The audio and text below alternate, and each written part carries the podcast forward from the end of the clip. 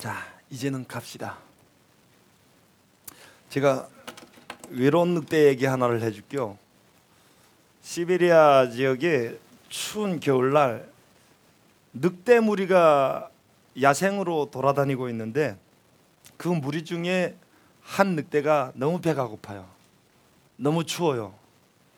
아 나는 낙오할 것 같아. 나는 힘들어. 라고 하니까 대장 늑대가 격려를 했어요. 조금만 견디자. 먹잇감이 곧 생긴다. 조금만 견디자. 겨울이 지나간다. 떨어지지 마라. 낙오하지 마라. 그런 일들이 반복되다가 결국은 이 연약한 늑대가 물에서 떨어졌습니다. 그래서 그 유혹이 어디서 왔냐? 마을가를 지나다가 그 마을 옆으로 지나가다가 그 추운 때 따스한 그 불빛과 그 기온을 느끼다 나니 그냥 떨어졌어요. 그리고는 사람들 품에 안겼습니다. 늑대가. 그래서 그 몇 년을 지나다 보니까 이 늑대가 개화됐어요. 견화. 어느 날 주인이 사냥하러 나가는데 견화된 늑대가 주인을 따라 나갔습니다. 주인이 땅 하고 사냥총을 쏘고 나서 레디고 하니까 개화된 늑대가 정신없이 달려가서 포획물을 딱 물려고 하는 순간 깜짝 놀랐어. 그 총에 맞고 쓰러진 포획물이 격려를 하고 물에서 떨어지지 말라고 그렇게 힘을 주고 했던 대장 늑대였어요.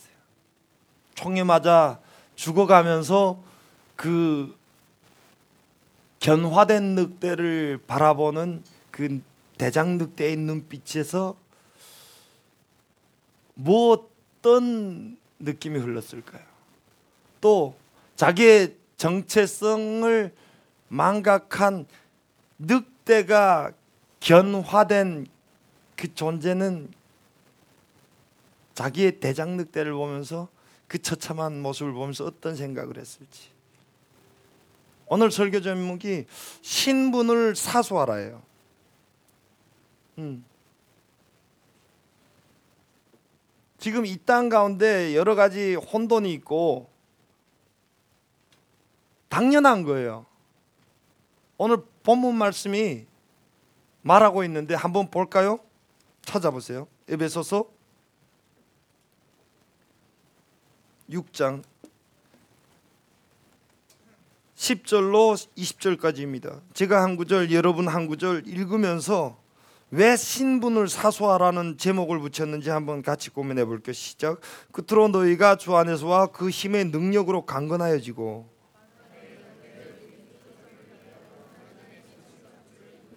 우리의 씨름은 혈과 육을 상대하는 것이 아니요 통치자들과 권세들과 이 어둠의 세상 주관자들과 하늘에 있는 악한 영들을 상대함이라.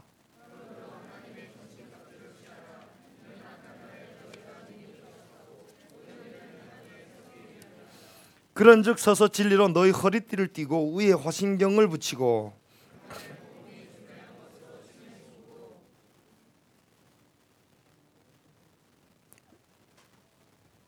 모든 것 위에 믿음의 방패를 가지고 이로써 능히 악한 자의 모든 불화살을 소멸하고 모든 기도와 간구를 하되 항상 성령 안에서 기도하고 이를 위하여 깨어 구하기를 항상 힘쓰며 여러 성도를 위하여 구하라.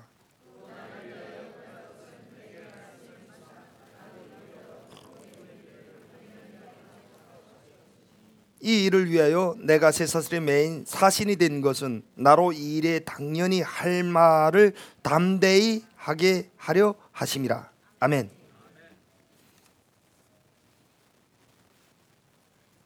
이 세상이 전쟁터랍니다. 그냥 내 환경이 내게 오는 관계적인 문제가 내가 고민하는 문제들이 우연히 발생한 그런 문제들이 아니고 세상 주관자들과 건세들과 악한 영들을 대적하기 위한 그런 전쟁터라는 거죠. 그래서 이 에베소서를 쓴 바울이 자기의 제자 디모데에게 뭐라고 말하냐? 내가 그리스도 예수의 좋은 병사로 나와 함께 고난을 받으라. 내가 그리스도의 좋은 병사로 나와 함께 고난을 받으라. 병사로 복무하는 자는 자기 생활에 얽매이는 있 자가 하나도 없나니 이는 병사로 모집한 자를 기쁘게 하려 함이라. 경계하는 자가 법대로 경계하지 아니하면 승리자의 관을 얻지 못할 것이며 룰이 있는 거예요. 게임에는 룰이 있는데 그 게임에 들어갈 때 그 룰대로 하지 않으면 승리의 멸류관을 못 쓴다는 거죠. 어제 장춘 팀에 있는 이장수 감독이라는 한국인이 있는데 상대 팀하고 상하이 팀하고 축구를 하다가 억울하다고 항의를 하다 감독이 퇴장당했어요. 중국에 간 지 몇 년 된 감독인데 꽤 유명했었는데 퇴장당했어요. 룰대로 안 하면 나가 떨어지는 거예요. 아무리 어, 뭐 자기의 감정이 어떻고 하지만 룰이 있단 말이죠. 주심이 퇴장시키면 퇴장되는 거예요. 근데 오늘 지금 에베소서 이제는 끝날 때가 돼 가는데 바울이 교회를 성도를 성도가 어떻게 살아야 되는지 그 살아가는 성도들이 모인 교회는 어찌 돼야 되는지 이런 동기와 이런 격려와 이런 비전을 제시하면서 마감해 감의 끝으로라고 하는데 주 안에서 너희가 주 안에 있어야 된다. 그리고 그 주가 주시는 능력으로 네가 힘을 가지든 비전을 가지든 꿈을 가지든 미래에 도전하든 진로에 대한 고민을 하든 당신들이 가지고 싶은 그 강건, 그 능력, 그 미래, 그 도전 그건 주 안에서 주가 주시는 힘으로 그래서 그 도전을 하는 바울이 자기는 스스로 쇠사슬에 매인 사신이다. 특명정권 대사예요. 전쟁터의 수장이 상대편에 우리 단판하자라고 할 때 목숨을 담보로 해서 보내는 사신이라는 거예요. 나 스스로가 지금 쇠사슬을 메고 그리스도의 사신 될 것이다. 그러니 나의 제자 디모데야, 너 또한 그리스도의 병사로서 나와 함께 고난에 동참하자. 에베소서 성도들에게 지금 신분을 확정시켜 주는 거죠. 왜? 이 땅을 봐라. 그리고 너의 존재를 봐라. 나는 누구냐? 나는 누구냐? 당신들은 누구냐? 이 질문이에요. 신분이 사람을 어떻게 만드시는지 아세요? 제가 기차도 한다는 촌에서 태어난 촌놈이거든요. 도시에 처음에 나와가지고 맨날 저 맞았어요. 내 신분은 초나예요. 어려서부터 키가 컸는데 유치원 때도 유치원 안에서 세 번째로 컸어요. 그런데 아니 헷갈렸구나. 제일 컸어요. 제일 컸는데 싸움은 3위. 내 위에 탑 둘이 있었어. 걔가 만날 터졌어. 나머지는 나하고 싸우지 않고 그냥 제 체격이 있으니까 피한 거고 두 놈은 분명 나보다 작은데 너무 앙칼져. 난 촌놈 무식이 있으니까 그 두 놈은 보고 피했어요. 그랬는데 15살 적에 군복을 딱 입고 평양 시내를 활보하는데 wow 경찰들도 어쩌지 못하고 헌병들도 어쩌지 못하고 당당한 거예요. 그러니까 우리는 그런 구호가 있었어요. 장군님의 전사는 직진이다. 걷는 길이 없어요. 평양 제1백화점 그 앞에서도 그 넓은 곳에서도 직진. 군복을 입었어요. 내 신분이 보장이 되는 거예요. 성군 정치. 근데 15살 중딩이 각반을 딱 차고 모자를 딱 입고 줄을 쫙 다린 군복을 입고 나간다고 생각해 보세요. 그것도 여기 북한 분들은 좀 알 거예요. 4.25 체육단 하게 되면 그래도 조금은 인정되는 것이거든요. 이게 신분이에요. 신분이 나를 보장한다는 거예요. 그런데 오늘 그 신분을 보장하면서 바울이 에베소 성도들을 보고 전쟁터에서 너희가 이기려면 군사다운 모습을 해야 된다. 군사다운 모습. 그냥 군사가 아니라 부르신 예수의 군대거든요. 하나님의 전신갑주를 입어라. 첫째, 나는 누구냐? 나는 그리스도의 병사다. 그럼 내가 사는 땅은 어디냐? 전쟁터다. 폭탄이 오고 총알이 날아오고 옆에서 전우가 얻어 터지는 전쟁터다. 그래서 오늘 바울이 에베소서 성도들에게 도전 첫째, 완전 무장해라. 풀무장. 그냥 적당히 이렇게 살아가는 것이 아니라 서서 이기고 서려면 이 말은 뭔 말이 되냐면 끝까지 살아남아서 승리자가 되려면 풀무장해라. 완전 무장해라. 자기식의 무장이 아닌 하나님의 전신갑주를 입어라 라고 도전을 주고 있어요. 그 전신갑주를 어떻게 하냐 라고 하니까 군대는 논산훈련소에서 하죠. 우리 여정 강도사님도 한 달 동안 들어갔다 왔는데 한 달 만에 사람이 저렇게 군기가 딱 잡히더라고요. 충성 딱 이러고 하는데 이게 약 먹었나 뭐 이런 느낌 있죠. 한 달 만에 그렇게 잡히는 거예요. 왜죠? 그 빡빡한 일정과 입에 맞지 않는 단체 음식 그리고 내무반 생활 교관들의 쪼임 그 역경과 곤난 가운데에서 군기가 각 딱 잡히는 거죠. 교회가 그런 것이에요. 우리 입장에서는 교회에 와서 성도가 같이 함께 은혜를 받고 위로받고 치유되고 하는 곳이기도 하겠지만 하나님의 관점에서는 바울이 성령의 감동으로 한자 한자 성령의 축 자 영감으로 새겨준 서신서의 최고봉이라고 할 수 있는 교회론의 예술작이라고 할 수 있는 에베소서를 통해서 바울이 우리에게 주는 교회는 하나님의 군사로서 군기를 잡히는 논산 훈련소예요. 여기서 첫째 허리띠를 조여라. 저 지금 이 고의적인 게 아니고요.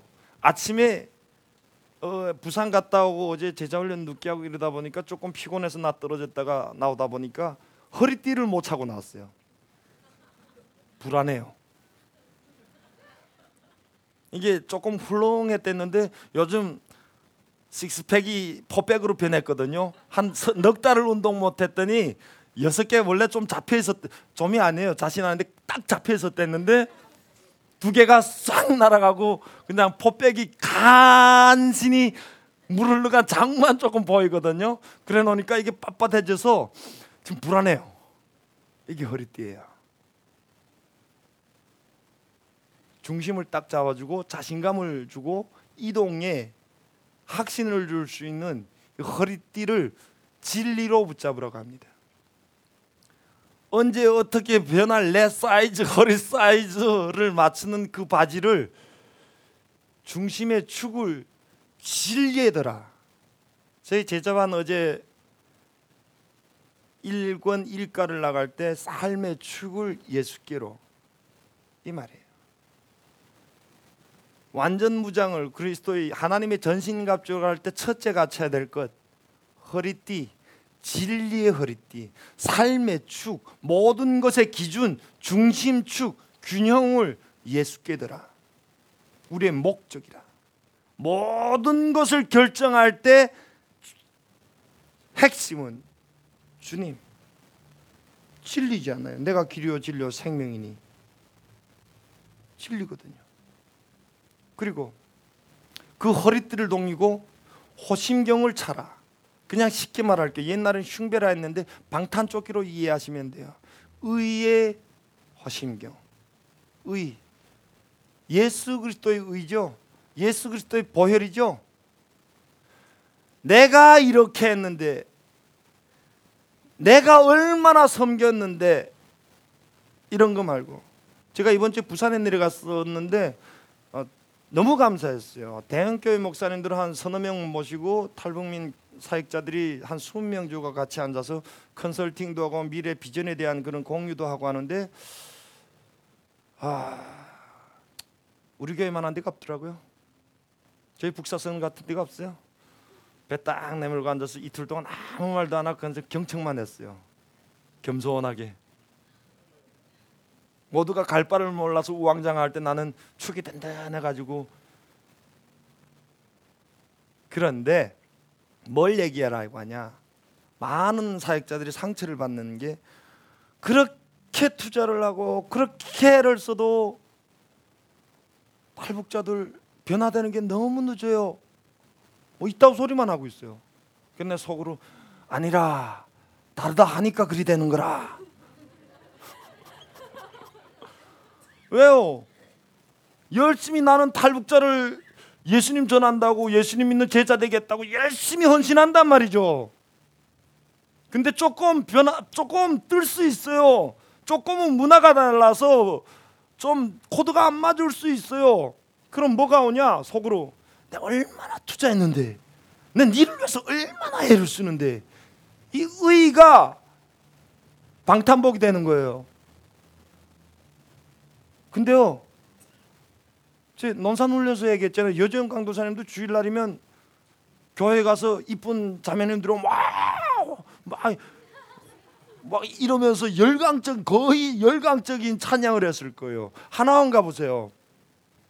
남자들 낙지 때문에 영혼 파는 것보다는 자매 때문에 영혼 팔아요. 천주교 관락 끌다가도 기독교 이쁜 자매님 들어왔다 그러면 낙지 두 개 아 이러다 고민도 안 할까요? 같습니다. 그런데 뭐가 다르냐? 내 의, 의의 흉배를 담보물에 있어서 나로 장착이 되니까 모든 기준이 자기 중심적으로 돌아올 수밖에 없는 거죠. 그래 자꾸 충격이 오는 거예요. 이신층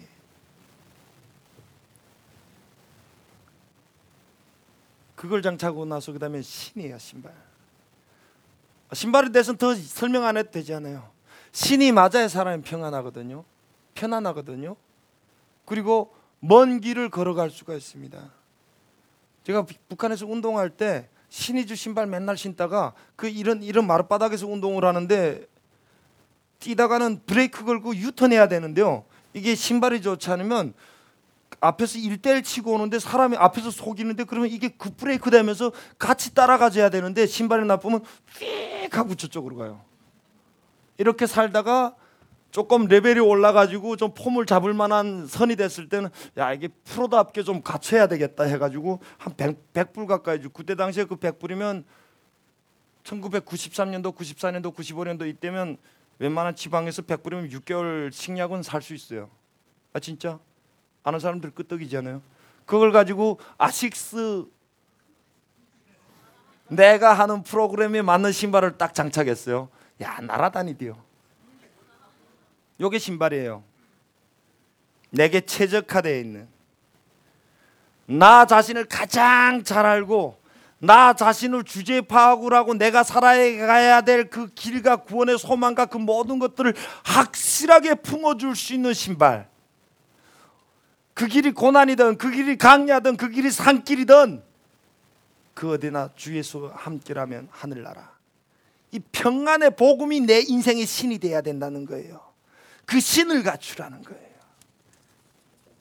그러면 뭐가 따라오냐? 단무지 신앙이 따라오게 됐어요. 묻지마 신앙. 내가 타산하고 내가 견적을 내고 해서 축소시킨 내 스스로 빙의적인 믿음이 아니라 불화살이 어떤 세상의 불구름이 어떤 나에게 장애가 어떤 고난이 오더라도 힘들고 넘어질 수는 있겠죠. 그렇지만 내 생명을 지켜줄 수 있는 그 방패의 우지에서 묵직하게 전진할 수 있는 믿음의 방패. 그 방패를 져라. 네 인생에 있어서 네 인생에 날아오는 모든 불화살을 막아줄 수 있는 건 의인은 믿음으로 말미암아 살리라. 라는 믿음의 방패. 그 믿음이 네 것이 돼야 된다. 그 믿음을 장착한 군사라야만 살아남을 수 있다 이 말이죠.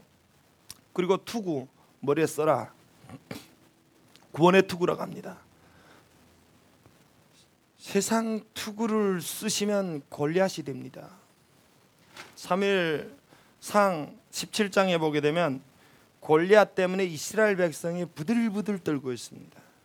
그런데 골리앗에 대해서 쭉 소개를 할 때 사무엘상 17장 5절을 보니까 세상적인 아주 갖춤새가 있는 장군다운 투구를 썼다고 묘사하고 있습니다.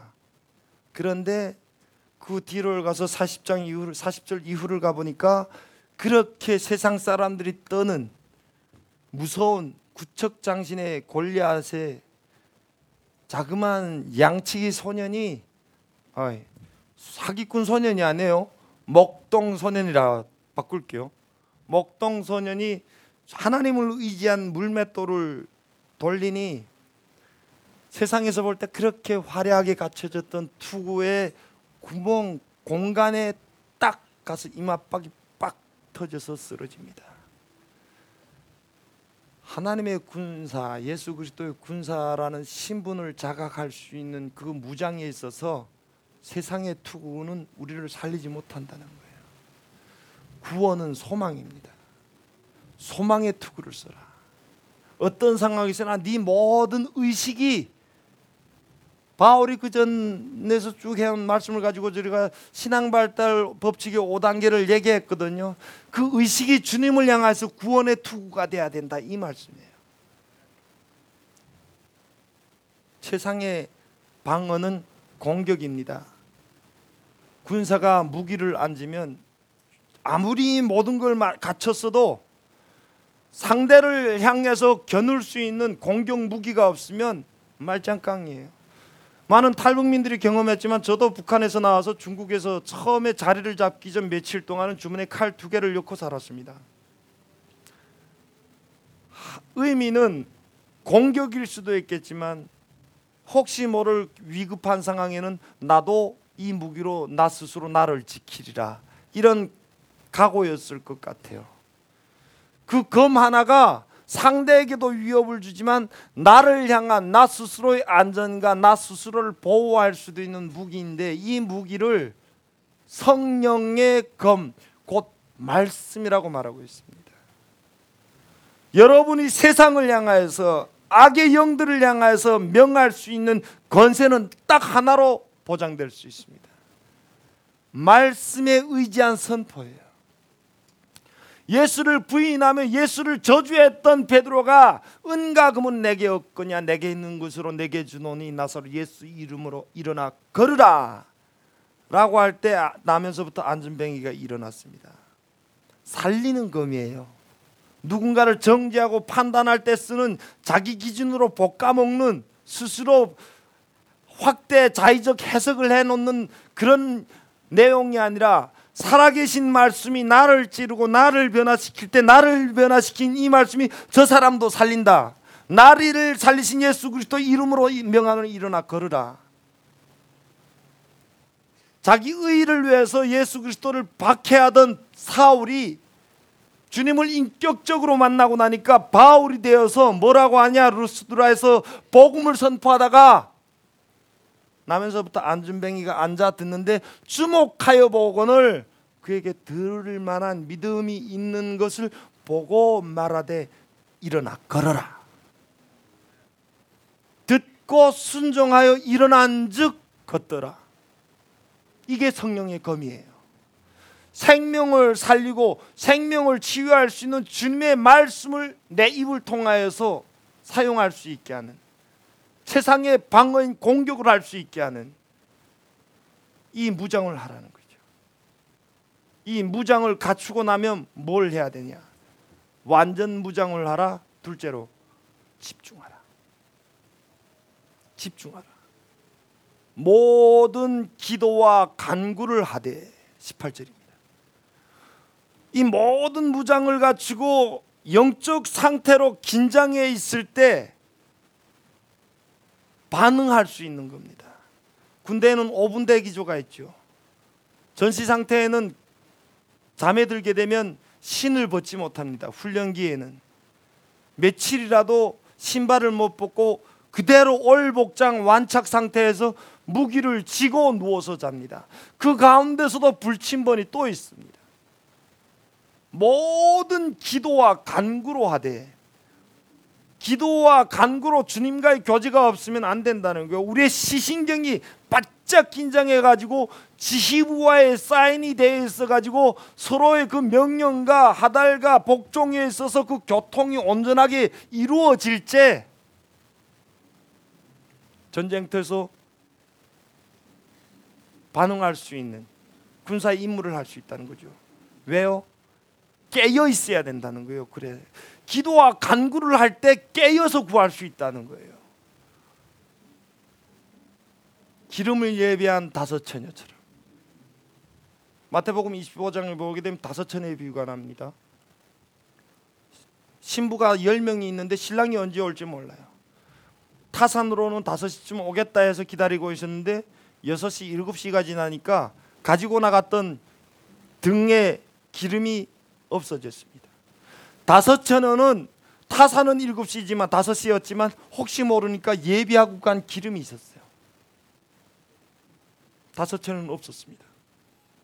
그래서 기름이 떨어진 다섯 처녀가 기름을 구하러 간 사이 신랑이 왔습니다. 그래서 예수님이 그 비유를 말씀하면서 이렇게 말합니다.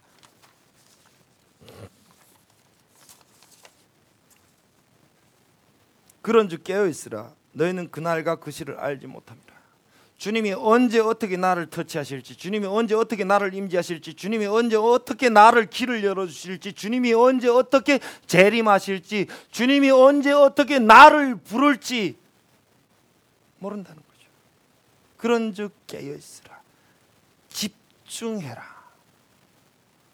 주님께 집중하라. 그러려면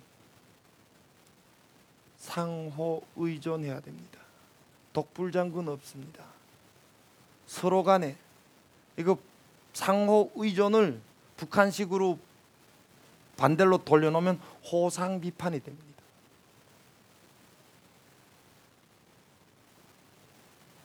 맞지? 북한이 딱 기독교거든요. 모든 시스템이 하나 다른 게 뭐가 있냐?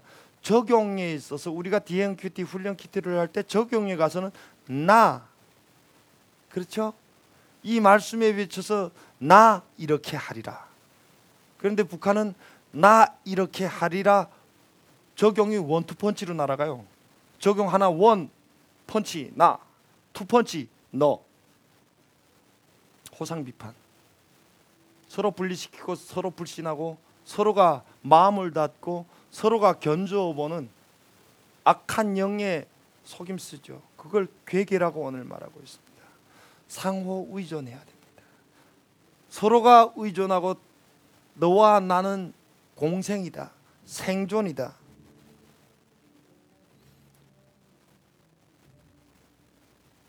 (18절) 마지막 부분 보세요 그렇게 깨어 있어서 하나님 앞에 최대한 집중하되 마지막 부분이니까 여러 성도를 위하여서 구하라.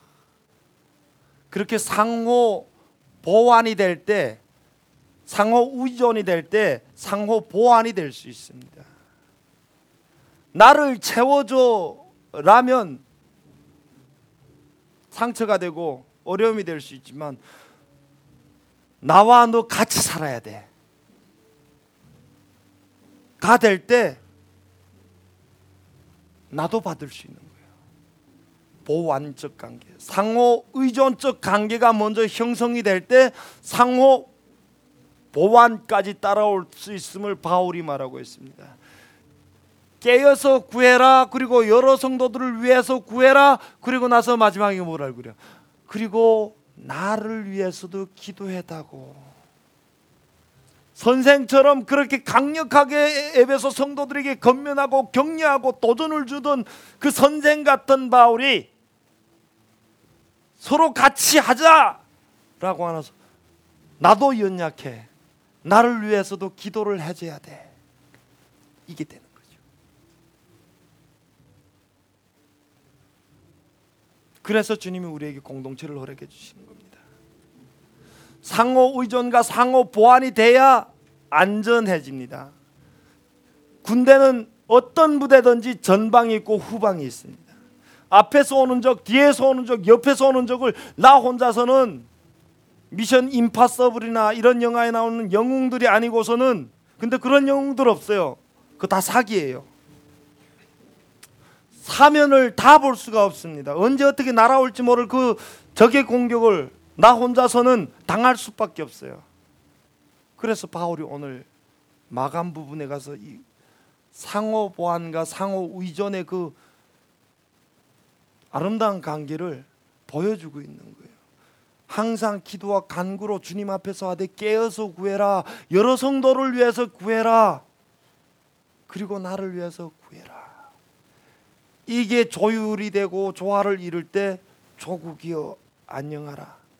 내가 기도하고 있노라. 이 백성을 구원할 수만 했다면 나는 그리스도의 사랑에서 끊어질지라도 이 사악한 백성을 살려줄 수만 있다면 나의 이름은 생명책에서 도말되어도 좋습니다.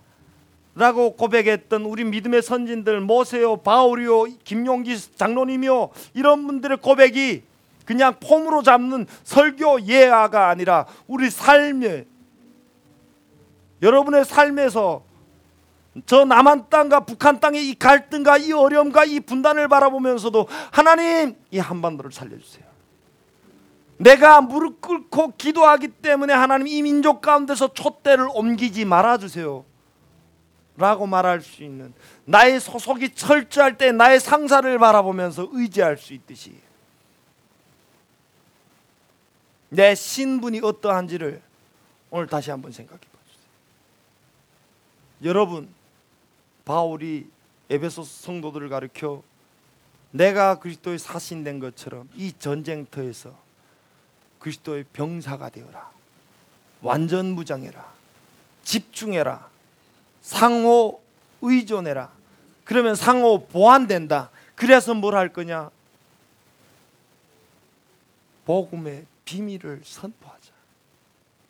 그리스도의 향기가 되기를 원합니다. 교회가 세상을 변화시키겠습니다. 내 인생의 그리스도의 제자로서의 모습을 보여주겠습니다. 예수님의 증거가 되겠습니다. 이 말을 바울이 압축해서 하는 거예요. 나를 기도해줘.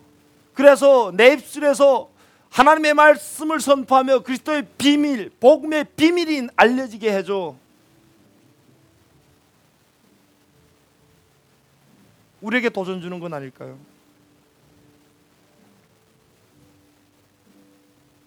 나 개인 넘어선 바울의 메시지는 그 복음의 비밀 이미 말하고 있습니다. 이제는 남한 성도들아, 이제는 전에는 하나님을 잘 믿고 하나님 안에서 온전하게 회복되어 가는 예배 공동체 남한 성도들아 북한 성도들을 보면서 북한 주민들을 보면서 깔보지 마. 유대인들아 헬라인들 보면서 너무 폼 잡지 마. 너희도 전에는 하나님을 모르는 족속이었어. 그런데 이제는 속량함에 너희가 구원을 받았지 않냐? 그렇다면 이제는 남도 아니요 북도 아니요 중간에 막힌 담을 허신 자기 육체를 허무셔서 중간에 막 담을 문이신 예수 그리스도 그 하평 되신 예수 그리스도 안에서 한세 사람을 지어가자 이게 복음의 비밀이에요. 이게 복음적 평화 통일이에요. 이 비밀을 나로 하여금 우리 북사선으로 하여금 중간에 마음은 담을 허무신